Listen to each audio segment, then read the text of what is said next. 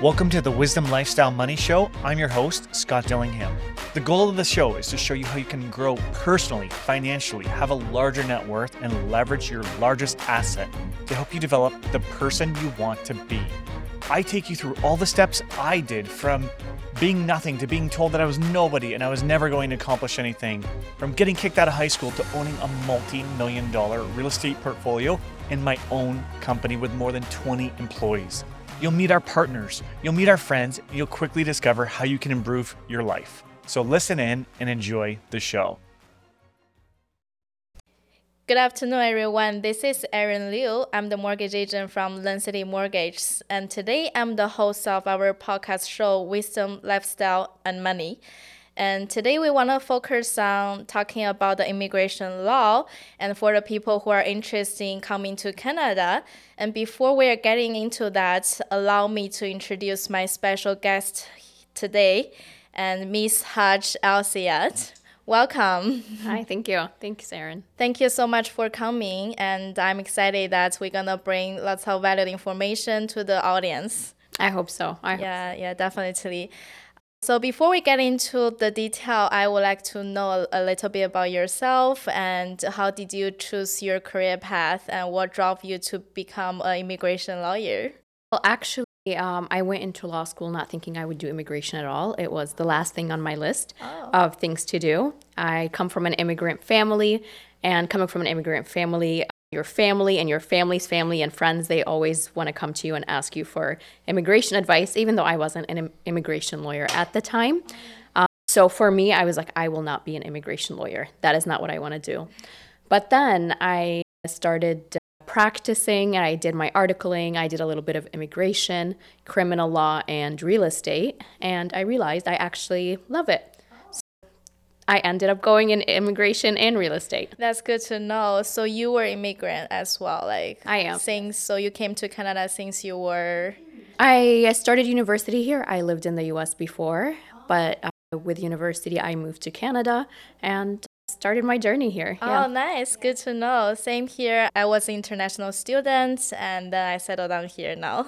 Okay, yeah. That's good. Yeah. So I do feel like studying in Canada is a way to help the people get a residency in Canada. So, because based on my experience, I was international student and I needed to apply the school here and I need to finish the IELTS test for sure. But for all the legal paperwork, like my high school in China, they took care of it. Do you mind if you can t- talk about a little yeah, bit about sure. that? How does it work to be a become an international student? So I, like you said, international student. Uh, it's one of the doors to come to Canada, and I would say it's one of the best doors. It opens many avenues for you later on to apply for permanent residence in Canada. So I do suggest it for a lot of uh, clients and especially younger ones who are looking to permanently stay in Canada. I would tell them, yes, apply as an international student, and that'll open many doors for you, uh, which we can talk about later on. But generally speaking, uh, to become an international student, you need to apply to the university or college that you want to get into and make sure it's an accredited one that will get recognized by Immigration Canada to be able to, to use that later on. Uh, so once you apply to them, you get accepted, you do your IELTS exam. These are the first steps in then applying to uh, become an international student or a student visa. Okay, student visa. I, I remember that. So yeah. Based on, I just would like to know, based on your service, will you help on the study visa, or like, would you help on applying the school as well, or it's like? Uh... So we don't do that aspect. Uh, we can guide the person to the guidance counselor or whoever they need to talk to at the university they're looking to get into. But we don't necessarily do that aspect itself. But once they do have an acceptance, then we take that and we apply for the study visa. We let them know all the different things that they need to do that would help their application become a strong applica- application, and uh, then we apply for them for a study permit. Sounds good. That's good. Yeah, definitely having a professional lawyer to help you do all the paperwork. You won't make any mistake to delay the process or the the research is. Yeah. I tell people you can probably do the application yourself. It's an application at the end of the day, but the the role of a lawyer is that they know the process. They know what you need to add as extra things, the documents you need to add that would make it a more holistic application Yeah. and would give you the best chance possible. That's so true. I agree with you. Yeah. So after school, um, I graduate, and I know that's how like for us being international students, uh, what are the like, are they able to like still stay in Canada after graduate? After they graduate, yes. So uh, once a person graduates, uh, there is the postgraduate work permit, which they can apply to. And the postgraduate work permit, it, it's up to three years uh, maximum. And I know right now with uh, with the COVID protocols, they have uh, a policy for that where you can extend it for 18 more months maximum. Perfect. But uh, at the same time, once you uh, apply to the postgraduate work permit, depending on how long you've studied, that also gives you you can gain work experience and that helps you apply for permanent residence. So these are all different steps that open again, once you apply for international student, they open the door for you to gain points, gain access, gain experience in order to apply later on for different programs in Canada. Sounds good. And does the post education was that post education? Postgraduate work Okay, sorry. permit. Does the postgraduate visa similar or same thing with the work visa? It is. So it's a work permit. Uh, It's uh, for graduate students from uh, a university or college in Canada. And what it does is that you can work any job essentially. So it's not a specific work permit where you have to work only a specific job, but it you can pretty much work any job. So you have students who get say for example a, a business degree and after that business degree then they apply for the postgraduate work permit. And once they get that, they let's say they're a manager at Tim Hortons. Mm. With that work experience, it might be relevant or it might not be relevant to their degree. But with that work experience, it opens the doors for Canadian Experience class, which is a federal program for permanent residency.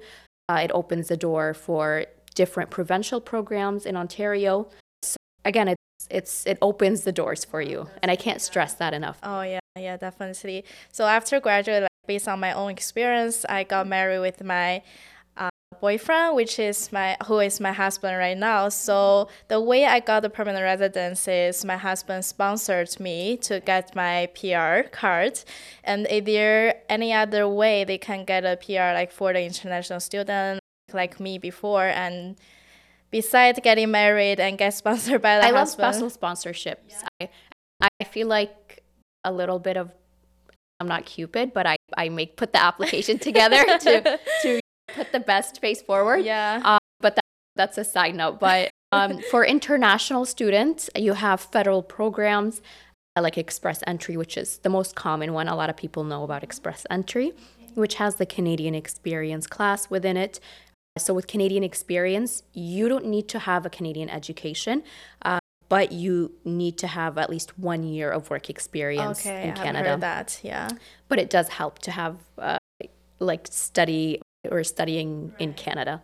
Uh, so that's one thing. But it also there's the provincial programs that uh, for international students, for uh, master students, graduate students, PhD students. Higher level of education. Yes, people. but Okay. also just international students in general. Okay. Uh, there is programs for per- permanent residency that stem from being an international student and then having a job offer later on or after you graduate you get a job offer and that opens the door for permanent residency I, there was a program that opened in 2021 it was it was called the may 6 policy okay. uh, program, and a lot of international students might remember that.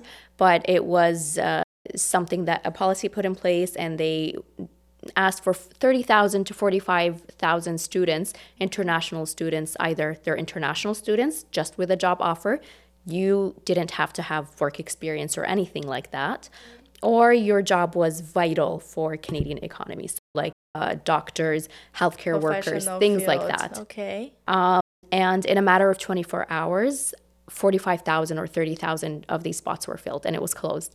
So that's how fast these spots get filled.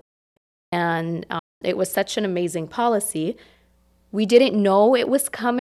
They said it, they announced it a little bit beforehand. But things like that are opportunities that become accessible for people who do their studies here. Exactly. Yeah, I remember I heard like during the COVID, the Canada really opened their door to welcome the newcomers, and they, you know, they, they just opened the door and they, they did a lot of uh, exceptional policies, and these policies helped ease a lot of the restrictions that were there before. So you had a lot of restrictions before for visitor visas. So for example, if someone is coming to visit their spouse or they want to come visit their Canadian spouse, right. there is restrictions on this. And a lot of times they'll get rejected because the officer will say, I don't believe you're returning back to your country. Whereas this person, I, it could be true. It's likely to be Yeah. true. If you're coming to visit your spouse, you're likely to stay with them or find a way to extend your visa. Right. So a lot of times they were uh, rejected before COVID.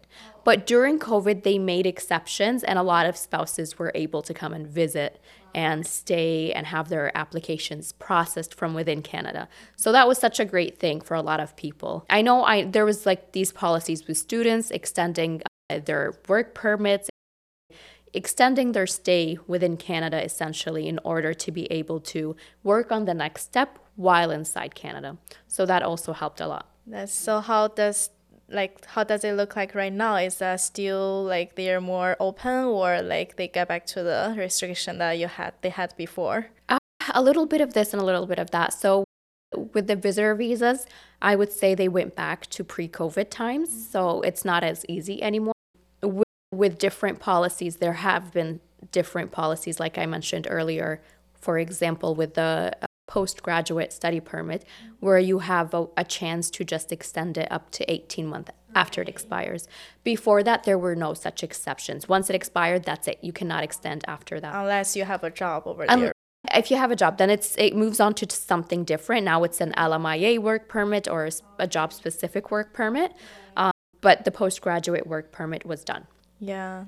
But with the COVID uh, protocols and policies that came into place, they did allow for things like that, or to be able to change your visitor visa into a job specific work permit.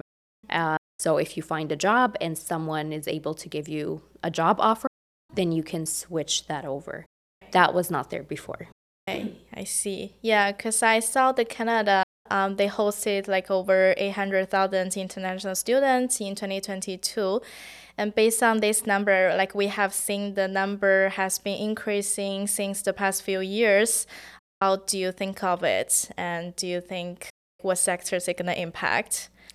I definitely see a lot of uh, students being accepted, a lot of people going into health, uh, Like health. yeah, yeah. So Because of COVID, I think. Possibly, or because they're always needed here in Canada. Right. I, Canada needs the people.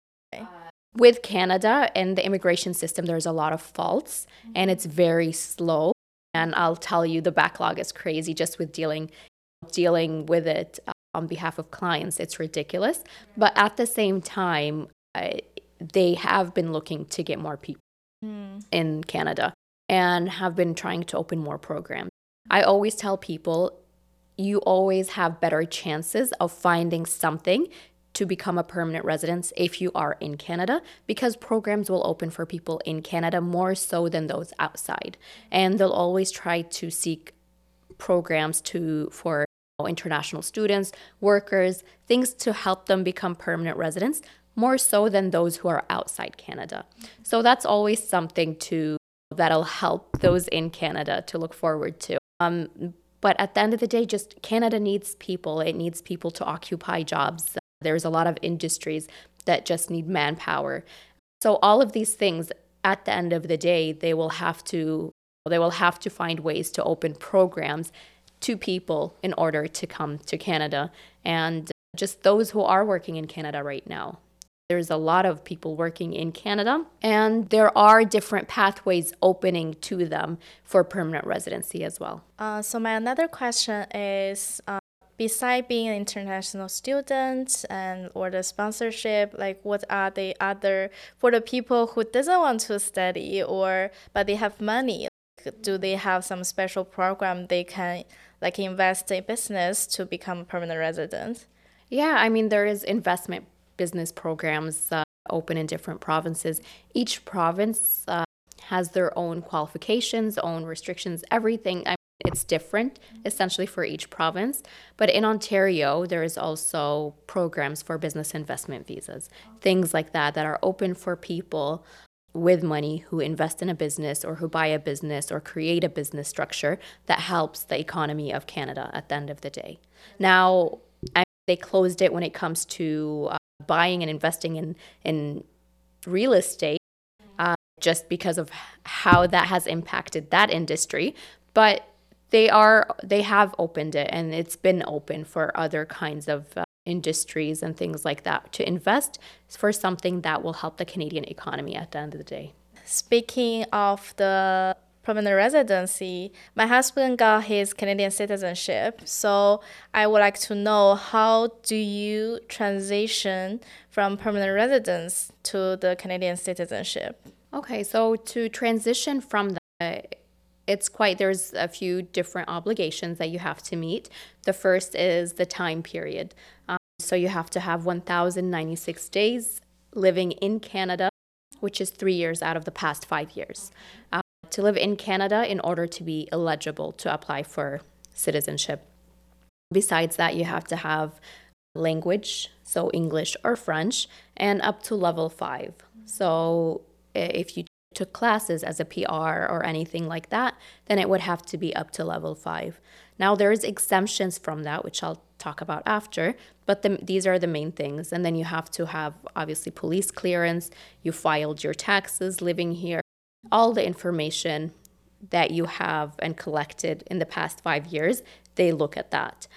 So these are the main requirements when it comes to applying for citizenship. Uh, some people now haven't met that time period and they've lived outside of Canada, so they wouldn't meet it. So even if they meet everything else, but they haven't met the time eligibility to, to be the 1,096 days within Canada, they will not meet that and they'll have to actually meet the full time period in order to apply.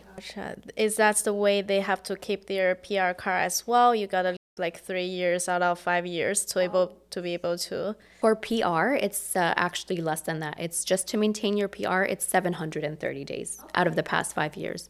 Despite that, you'd be surprised how many people will come and they actually haven't j- lived the 730 days. And it doesn't have to be right after each other. It doesn't have to be collective. It's. It's just exactly okay. over the past five years.